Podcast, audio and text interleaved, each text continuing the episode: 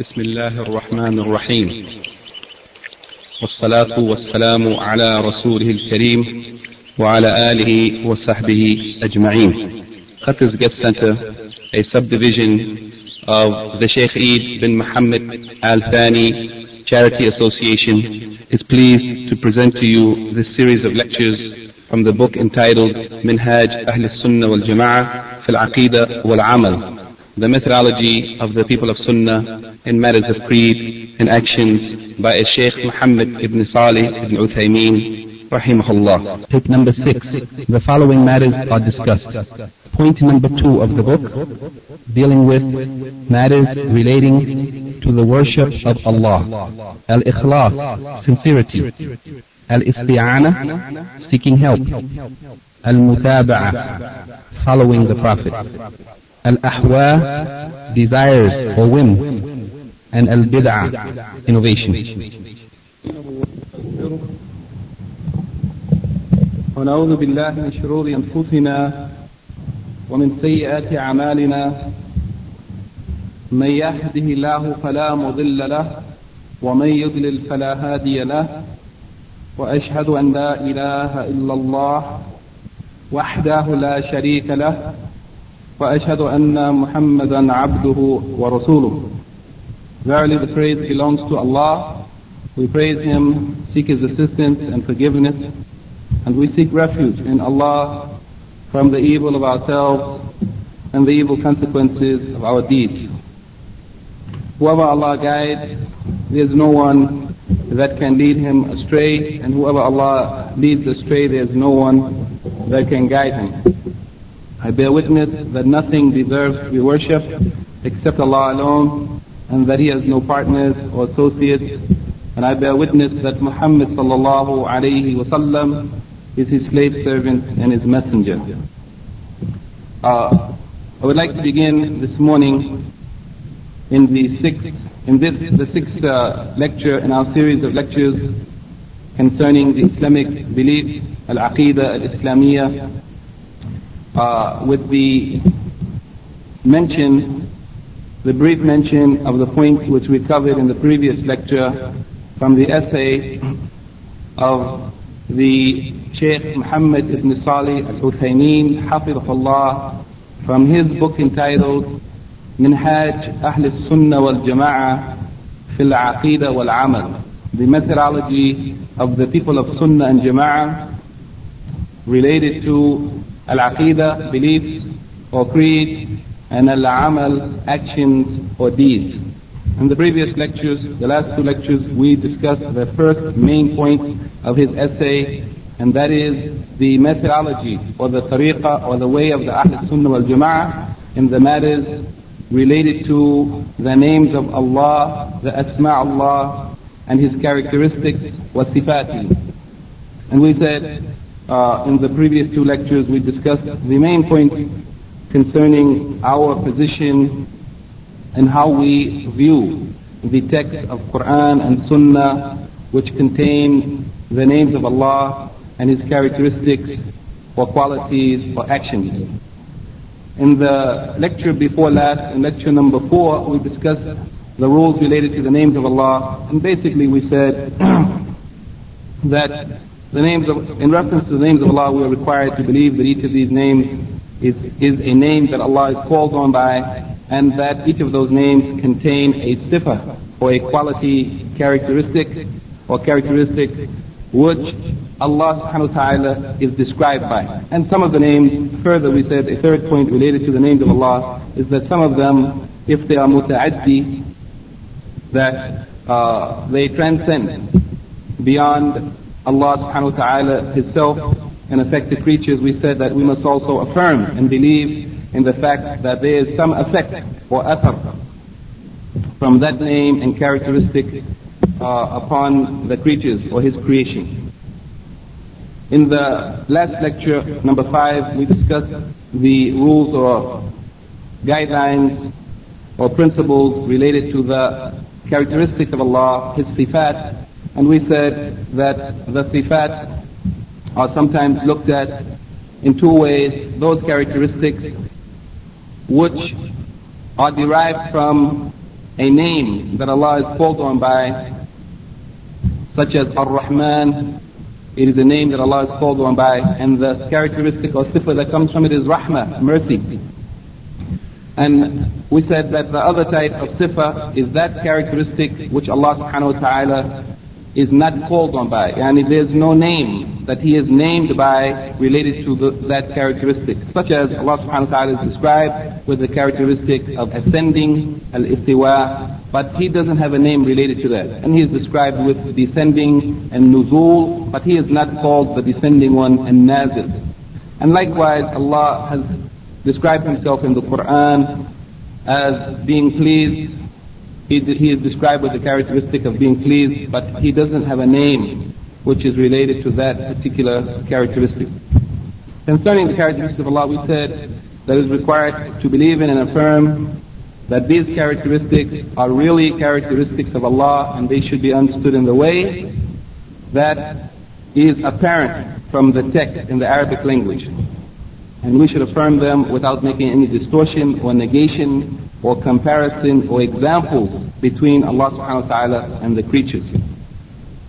And we said that an example of this is that Allah subhanahu wa ta'ala is described by the characteristic of al-istiwa, ascending ala al-arsh, above his throne, which he has affirmed in the Quran and the Prophet likewise confirmed in authentic hadith. And the way we understand this characteristic is as Al-Imam Malik rahimahullah, the Imam of the people of Medina, explained it when he was asked concerning the ayah in Quran, Ar-Rahman ala al-arsh istawa, that Allah subhanahu wa ta'ala who is Ar-Rahman has ascended above the throne. He was asked, how is this ascending? And he said in his well-known answer, Al-Istiwa Ma'aloom, that the ascension of Allah subhanahu wa ta'ala above the throne is well known, its meaning is known in the Arabic language. Well, kayf majhul, and the how of it, the how Allah ascends is majhul, is unknown, and it is not possible to understand it by the intellect of the creatures. وَالسُّؤَالْ عَنْهُ bid'ah and asking about it is innovation since it wasn't asked about by the Prophet ﷺ nor his companions. وَالْإِيمَانِ بِهِ wajib and believing in it or have, having faith that Allah subhanahu wa ta'ala in fact ascended above his throne, it is wajib or obligatory since it is confirmed in the Quran and authentic sunnah.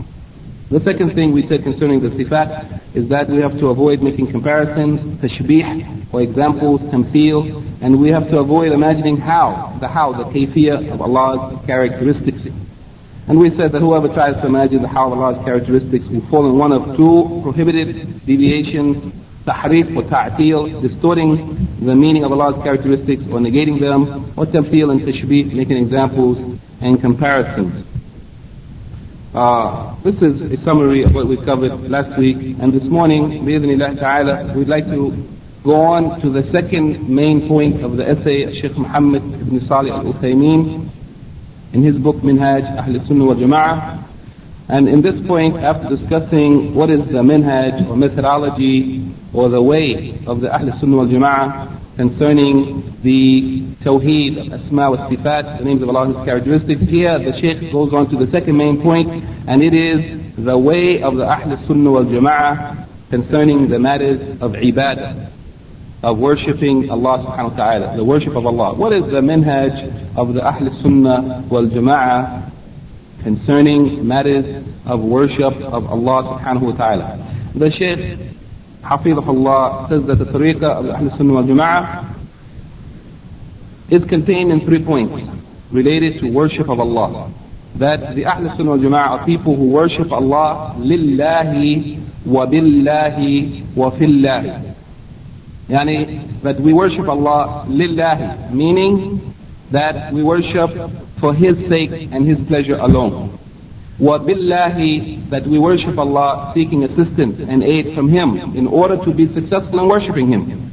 وَفِي it means that we worship Allah in the way that He has prescribed or legislated in His deen and in the sunnah of the Messenger of Allah Muhammad sallallahu alayhi wasallam. So the tariqah of the Ahl Sunnah wal Jama'ah concerning ibadah, worshipping Allah, contains three points. We worship Allah lillahi for the sake of Allah alone, sincerely worshipping Him without associating anything with Him. Wabillahi, we worship Allah by seeking His help and aid in order to be successful in completing that worship and worshipping Him alone without associating anything with Him. Wafillahi means that we worship Allah within and in accordance to the deen of Allah, the legislation of Allah, the sharia of Allah, or that which He revealed to the Prophet Muhammad sallallahu alayhi wa sallam. As for the first of these matters, that is worshipping Allah lillahi, for His sake alone. The meaning of this is al-ikhlas. Al-ikhlas. Al-ikhlas means sincerity. And it means absolute devotion that all worship should be given to Allah alone without offering any type of worship, any aspect or any degree of it to anyone or anything other than Allah. Al-ikhlas, it means having sincerity and giving the worship to Allah alone without associating anyone with Him or sharing anyone with Him in the worship that belongs to Him alone. The Shaykh says that this means that the believers, they worship Allah sincerely for His sake alone. It means that they don't want or desire anything other than the pleasure of Allah by their worship. And that they don't seek to get near to anyone other than Allah or earn the pleasure of anyone other than Allah through their worship. That they seek, by their worship, they, they seek to make that worship as a means or a cause to get near to Allah, hoping for His mercy and fearing His punishment. They don't worship Allah because a particular person, someone may be watching them and they want to be seen. Nor do they worship Allah so that they will be glorified or aggrandized or praised amongst the people. Nor do they worship Allah so that they would be given a title as al-abid or a worshipper. That people will say, MashaAllah, look at this person, he or she is a great worshipper of Allah. But in fact, the people of Ahl Sunnah wal Jama'ah said that worshipping Allah lillahi means to worship Him alone for His sake alone. As for the second point, billahi, worshipping Allah billahi, it means musta'inina bihi, yani seeking help, al-isti'ana, seeking help or assistance or aid from Allah subhanahu wa ta'ala and acknowledging that we cannot be proud of ourselves. For any, any worship that we have done, we should not be proud of ourselves because we know that we cannot do it except by help from Allah nor do we consider ourselves as independent in our worship, independent of Allah. We know that whatever worship we do, it is not independently, but it is by the help and assistance of Allah subhanahu wa ta'ala. And this is the idea that is represented and that we try to achieve in that which is represented in Surah Al-Fatiha, the first chapter of Quran, verse 5, when we say, إِيَّاكَ نَعْبُدُ وَإِيَّاكَ نَسْتَعِينُ Iyaka na'budu, it means that we are saying, O oh Allah, you alone and you only do we worship. That we are worshipping for your sake alone. وَإِيَّاكَ نَسْتَعِينَ It means that we are worshipping you, O oh Allah, seeking help from you. Yeah, and we want to worship you alone and in order to do it, we know that we have to ask your help. إِيَّاكَ نَعْبُدُ You alone do we want to worship sincerely without associating anything with you. And in doing so, we seek help from you that we may be successful in worshiping you alone. As for the third aspect of these three considerations or three points concerning the worship of Allah, fillahi, worshiping Allah fillahi, it means to worship Allah in agreement or in accordance with what Allah subhanahu wa ta'ala has legislated in His deen. Yani, in accordance with what Allah subhanahu wa ta'ala revealed to the prophets and messengers. And in our time, it means to worship Allah according to that which was legislated upon the tongue or by the word of the Messenger of Allah, Muhammad sallallahu alayhi wasallam, without adding anything to it from ourselves, and without subtracting or taking anything from it in any way, shape, or form. This means that we should worship Allah. Fillahi, it means according to the Sharia of Allah, according to the deen of Allah. Not going outside of Allah's Sharia, not going outside of Allah's deen, not adding anything to it or taking anything from it. In that way, if we are able to do so, then we will have achieved the correct, the true, and the right worship, which is free of the two major deviations in ibadah, that is shirk and al-bid'ah. And whoever worships Allah for His sake alone, and worships Allah according to His legislation, His Sharia, the Sunnah of the Prophet they would have escaped from a shirk, associating anything with Allah, and they would have escaped from al-bid'ah, innovations, or bringing in something new into the religion of Allah. Because whoever intends by their worship to worship other than Allah, whoever intends by their worship to seek the pleasure of someone or something other than Allah, then that person has committed an act of shirk. They have made something as an associate or an equal or partner with Allah subhanahu wa ta'ala in that worship. And whoever worships Allah using something other than the Sharia of Allah, other than the divine Sharia, the divine legislation or the Sunnah, then that person will have fallen into innovation, bid'ah. And Allah subhanahu wa ta'ala says in the Quran, in Surah Al-Bayyinah, chapter 98, verse 5, وَمَا أُمِرُوا إِلَّا لِيَعْبُدُوا اللَّهَ مُخْلِصِينَ لَهُ الدِّينَ حُنَفَاءَ ويقيموا الصلاة ويؤتوا الزكاة وذلك دين القيمة Allah subhanahu wa ta'ala makes us to know in this chapter in Surah Al-Bayyinah that we have, they have not been ordered except to worship Allah alone.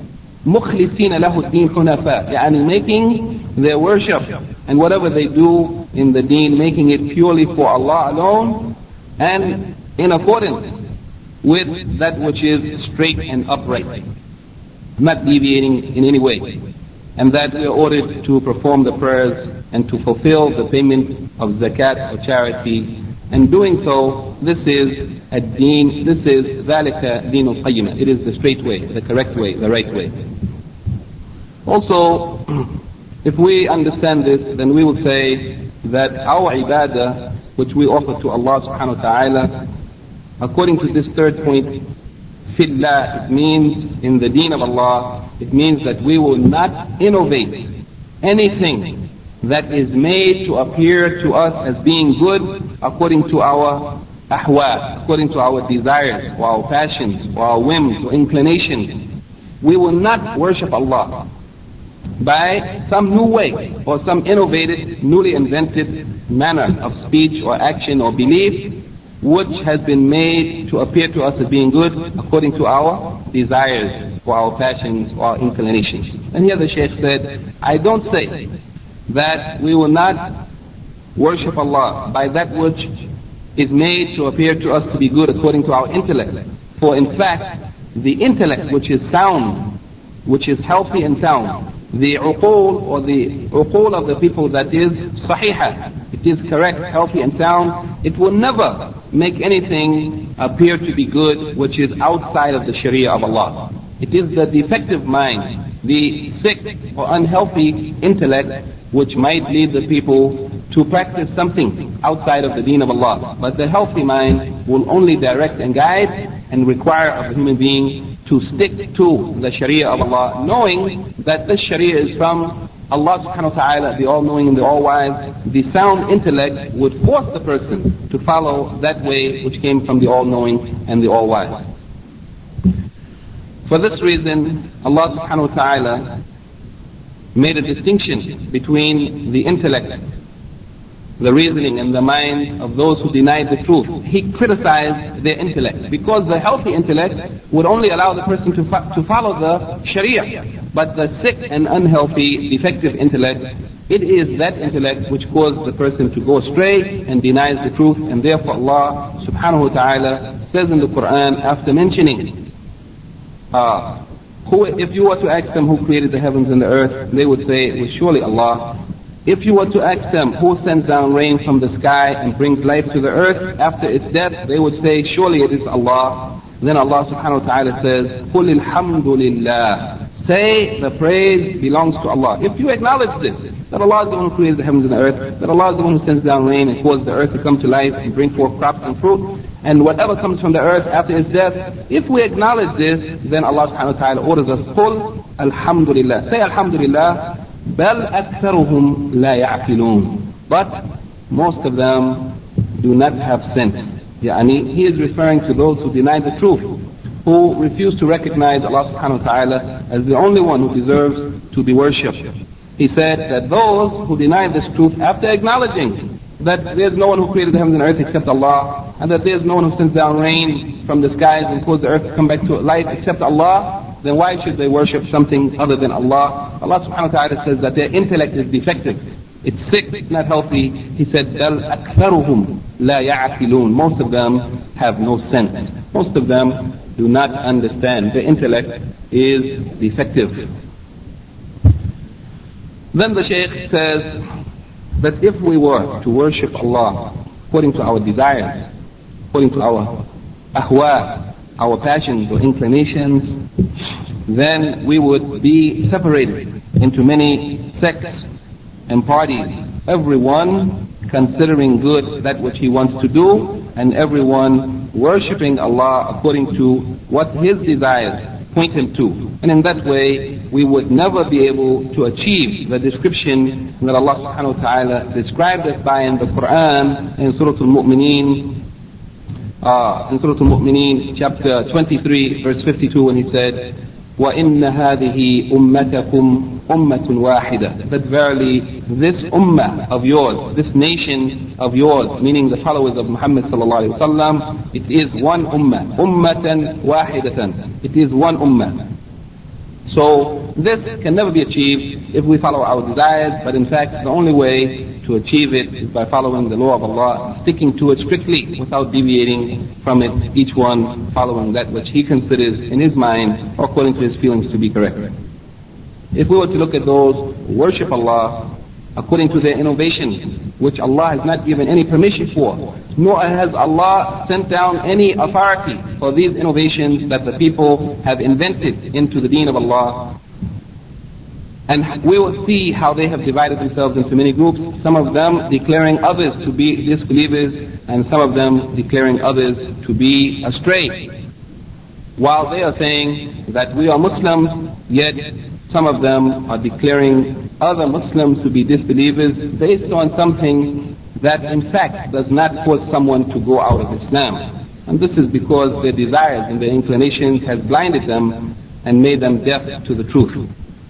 So we say that if we travel on this way of worshipping Allah for His sake alone, not associating anything with Him, and worshipping Him only according to what He had legislated, we say that this is the way that would cause us to be one ummah, to be united as one ummah. And if we worship Allah according to His sharia and according to His guidance, not according to our desires, then we would be united and the Sharia of Allah, it is indeed the guide and it is the way, not our desires, our likings, inclinations, or whims or passions. So here, there are two basic principles.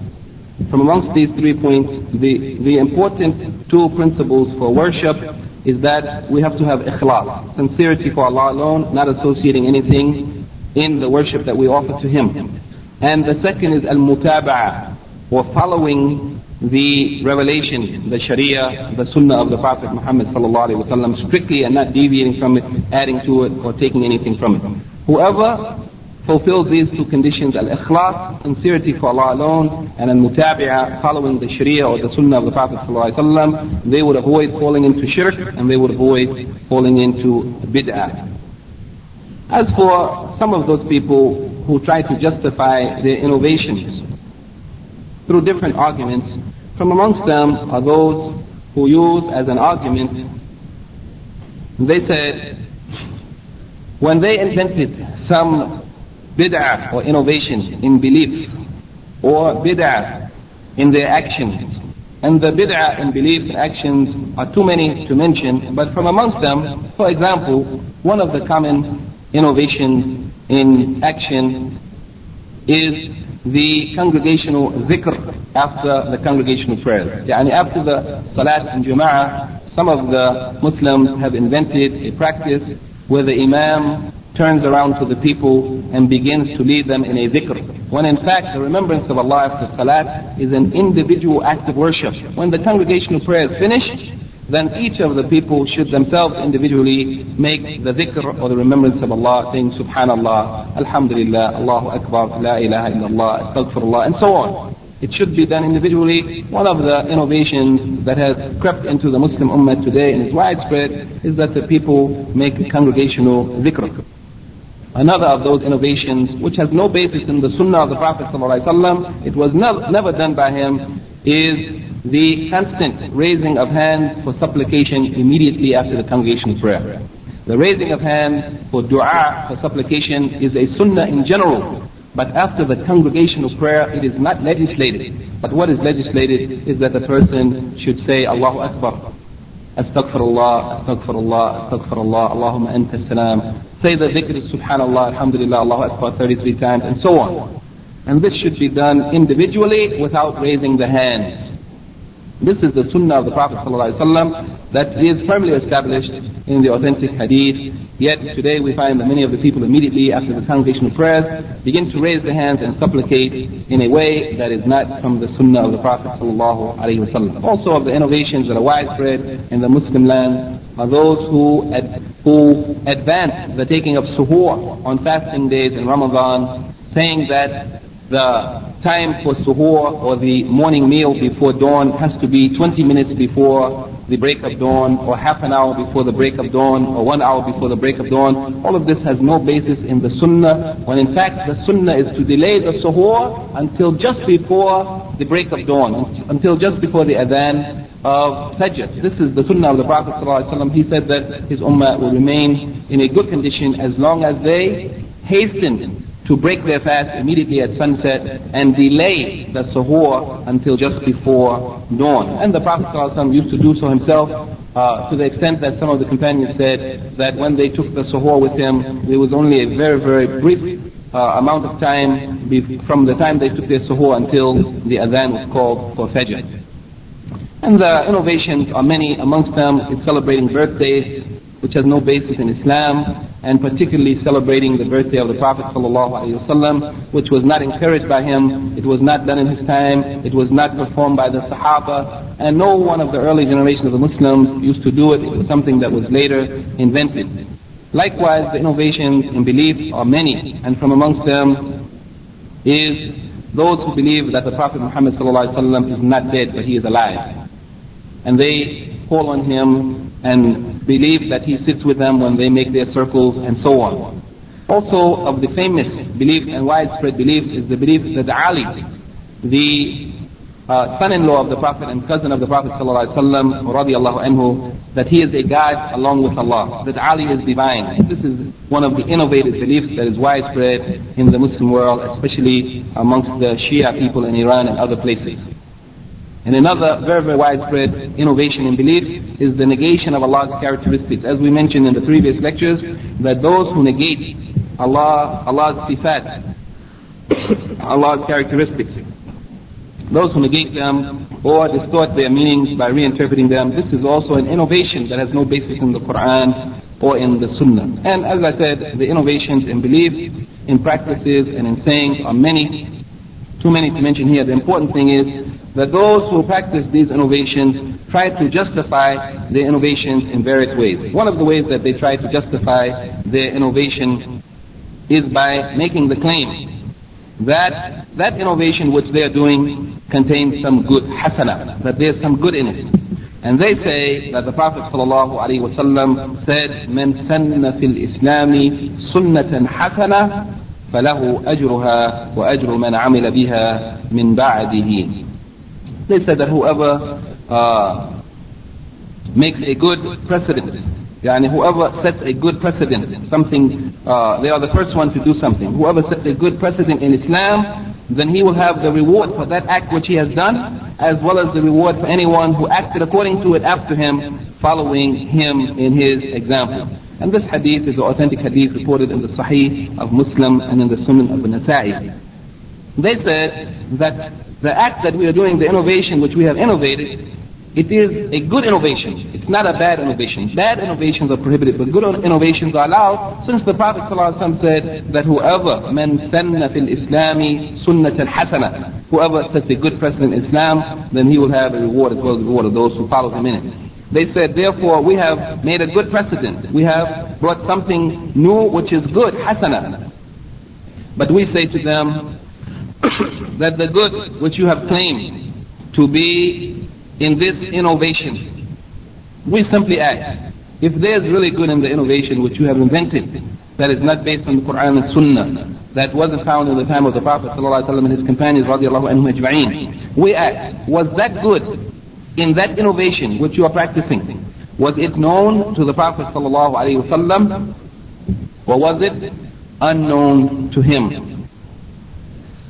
If they said that it was unknown, then we say to them that this is a severe accusation against the Prophet ﷺ claiming ignorance that he doesn't know something from the Sharia or the deen of Allah subhanahu wa ta'ala. And if they say it was known to him but he concealed it, then we say to them that this is even worse because in that case what they have done is that they have accused the Prophet ﷺ of committing an act of al-khiyana, the act of uh, uh, violating the trust that was given to him of delivering the message. So, whoever invents something new and claims that it is good, we will simply ask them, if it is good, was it known to the Prophet ﷺ? If they said it wasn't, then they are claiming him to be ignorant of the deen of Allah. And if they said it was known to him, but he concealed it, and that's why he didn't legislate it, then we say that they are accusing the Prophet ﷺ of violation of the trust that was given to him of delivering the knowledge the knowledge of the deen. And a third possibility, the Shaykh says there's another possibility that those who make innovations might claim, they might say that the Prophet ﷺ knew about it, he was not ignorant of it, and he didn't violate the trust, he informed about it, but it didn't reach us today.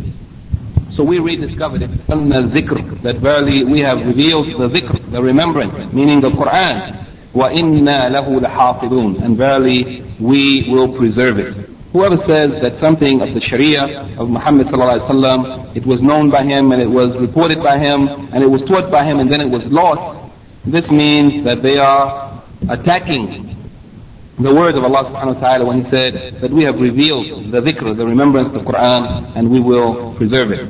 The meaning of this, then, of their statement is that they are claiming that Allah subhanahu wa ta'ala has not in fact preserved the revelation, that there is some shortcoming in the preservation of the, of the revelation to the extent of their innovation. As much as they bring new innovation, to that extent they would be claiming a defect in Allah subhanahu wa ta'ala's preserving the divine revelation that He reveals. In any case, the Shaykh says that every person who invents some new matter in the deen, an innovation or bid'ah, seeking to get near to Allah subhanahu wa ta'ala, whether in aqidah and belief or in actions or speech, that person is indeed astray. And this is because of the saying of the Prophet sallallahu alaihi wasallam, where he said, وَكُلَّ بِدْعَةٍ ضَلَالَةٍ that every innovation is dalala. This hadith is reported in the Sunan of Abu Dawud and at-Tirmidhi and in the words preceding these words he said عليكم بسنتي وسنة الخلفاء الراشدين المهديين من بعدي that it is obligatory on you to follow my sunnah and the sunnah of the rightly guided caliphs who will come after me عضوا عليها بالنواجذ you must hold on to it with your molar teeth يعني hold on to this sunnah strictly adhere to it strictly وإياكم ومحدثات الأمور and I warn you against newly invented matters فإن كل محدثة بدعة for every newly invented matter is an innovation وكل بدعة ضلالة and every innovation is going astray وكل ضلالة في النار and every going astray leads to the hellfire Here's a clear warning from the Prophet ﷺ against every innovation, that all of it is going astray. So the Prophet ﷺ didn't leave any room. These words, kullu bid'ah, every one of them, it means that it is general, absolute, all inclusive, and there's no exception to it. Every innovation is going astray. And what the Shaykh says, uh, that these innovations have no uh, degree or any aspect of al-haq, the truth in them, and therefore it is clear that they are nothing but misguidance. As Allah subhanahu wa ta'ala says in Surah Yunus, chapter 10, verse 32, فَذَلِكُمُ اللَّهُ رَبُّكُمُ الْحَقِّ فَذَلِكُمُ اللَّهُ رَبُّكُمُ الْحَقِّ Such is Allah, your Lord, in truth. فماذا بعد الحق إلا الضلال So what is there? So after the truth, what else can there be? إلا الضلال. What is there except astray? فأنا تصرفون. How then are you turned away? Yani how can the people turn away from the truth, away from the divine law, the Sharia, and the Sunnah of the Prophet ﷺ? For there is nothing after the truth except astray, and all innovations, as the Prophet ﷺ said, are astray.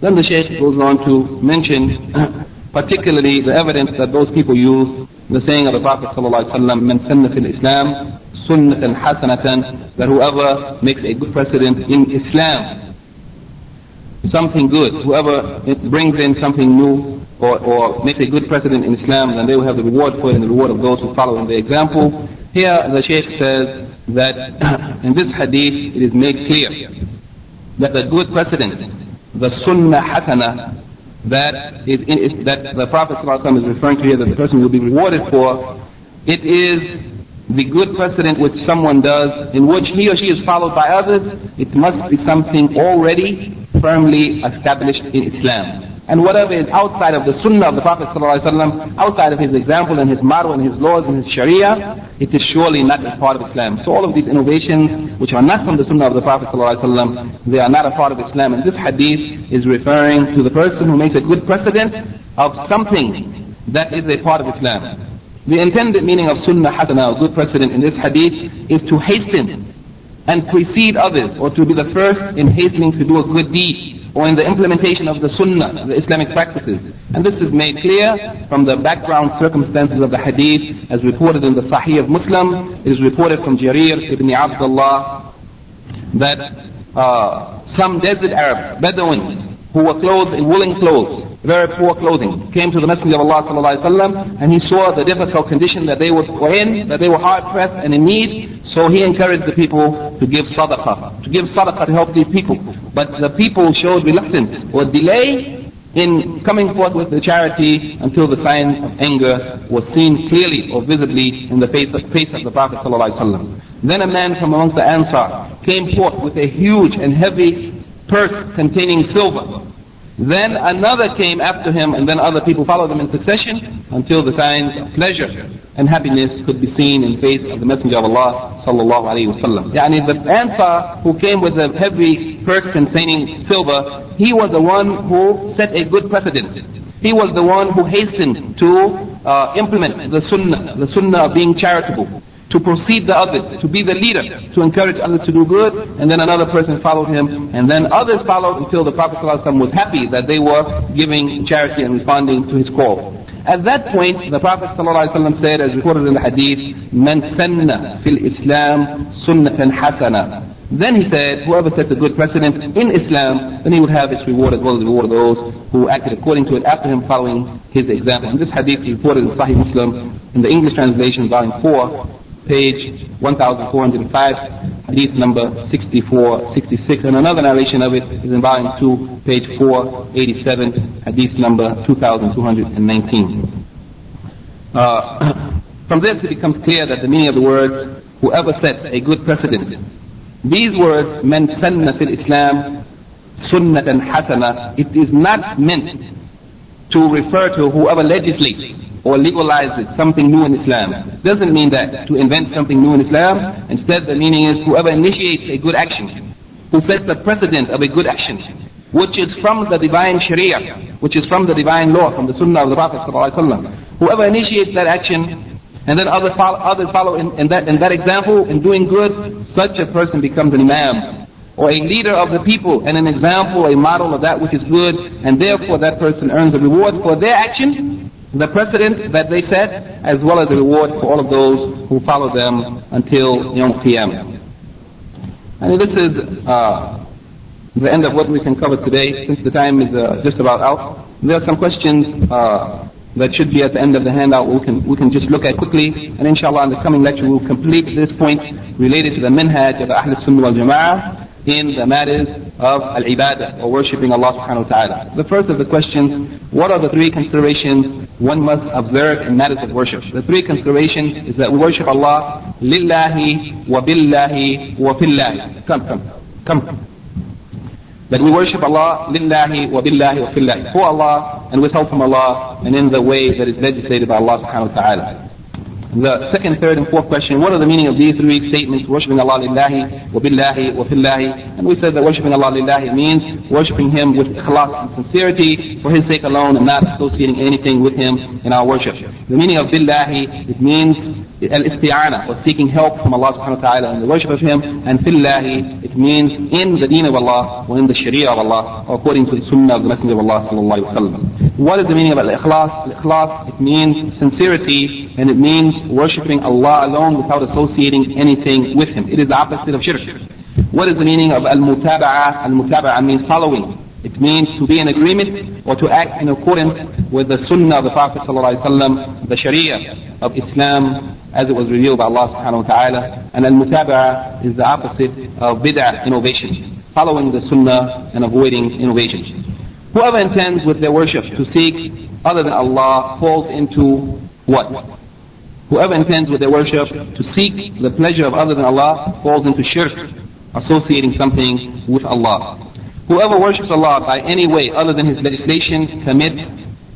Whoever worships Allah by any way other than His legislation, other than His Sharia, other than the Sunnah of the Prophet ﷺ, falls into bid'ah, innovation.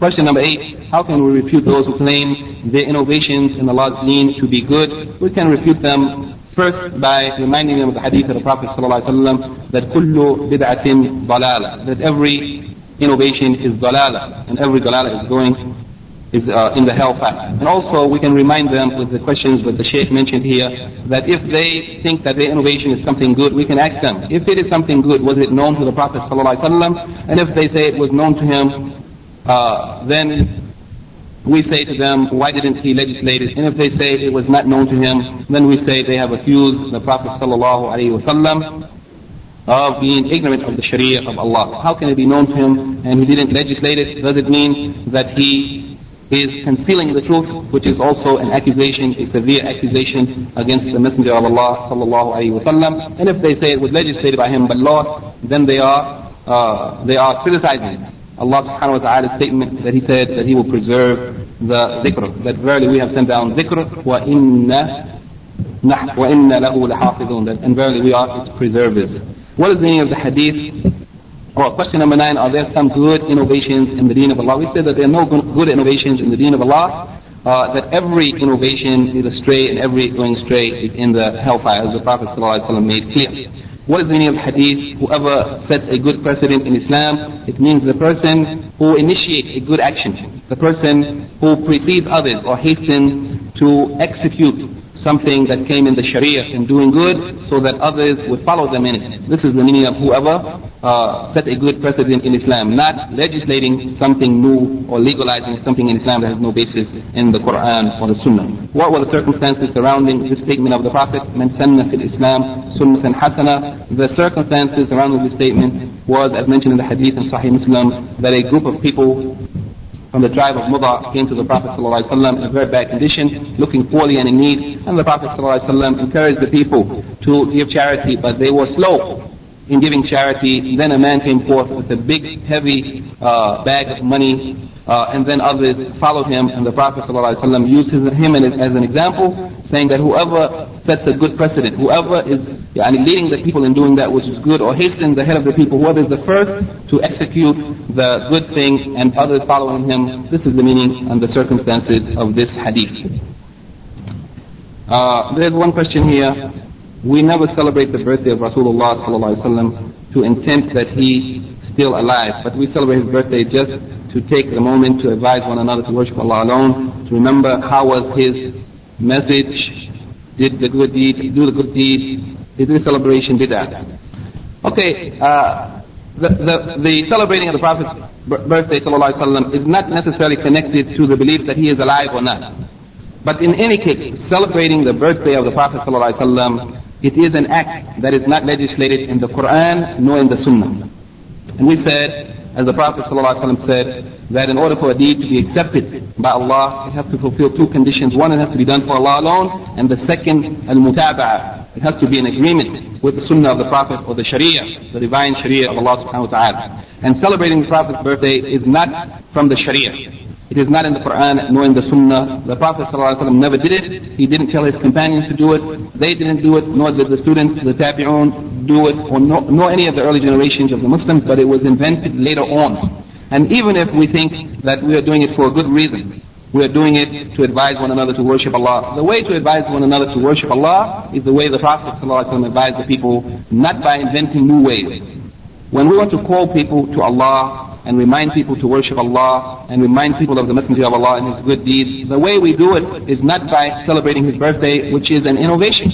But the way we do it is by encouraging people to read the Quran, encouraging people to read the Sunnah, encouraging people to read the Seerah, reminding people of the acts of worship which are confirmed in the Quran and Sunnah, and not by inventing new things that have no basis in Islam. Birthdays are something that was invented by the disbelievers, and celebrating the Prophet's birthday, wasallam, was only an imitation of the Christians celebrating the birthday of Isa salam, and even that uh, celebration was not confirmed by Isa and even the time when they celebrated was not really his birthday, it wasn't the day or the time in which he was born. It is an innovation that the people invented in Christianity and then the Muslims imitated it and brought it into Islam. It was an innovation for the Christians and it shouldn't be practiced by them and likewise it is an innovation for the Muslims and it shouldn't be practiced by us. سبحانك اللهم وبحمدك أشهد أن لا إله إلا أنت أستغفرك وأتوب إليك. And concerning this question of celebrating birthdays, there are some essays written about it. If someone wants further details, inshallah, we'll try to provide some uh, essays which discuss it in more detail. Greeting from your brothers of Qatar's Guest Center, a subdivision of the Sheikh Eid bin Muhammad Al Thani Charity Association. Telephone number 4862390. Fax 4862358. Wassalamu alaikum wa rahmatullahi wa barakatuh.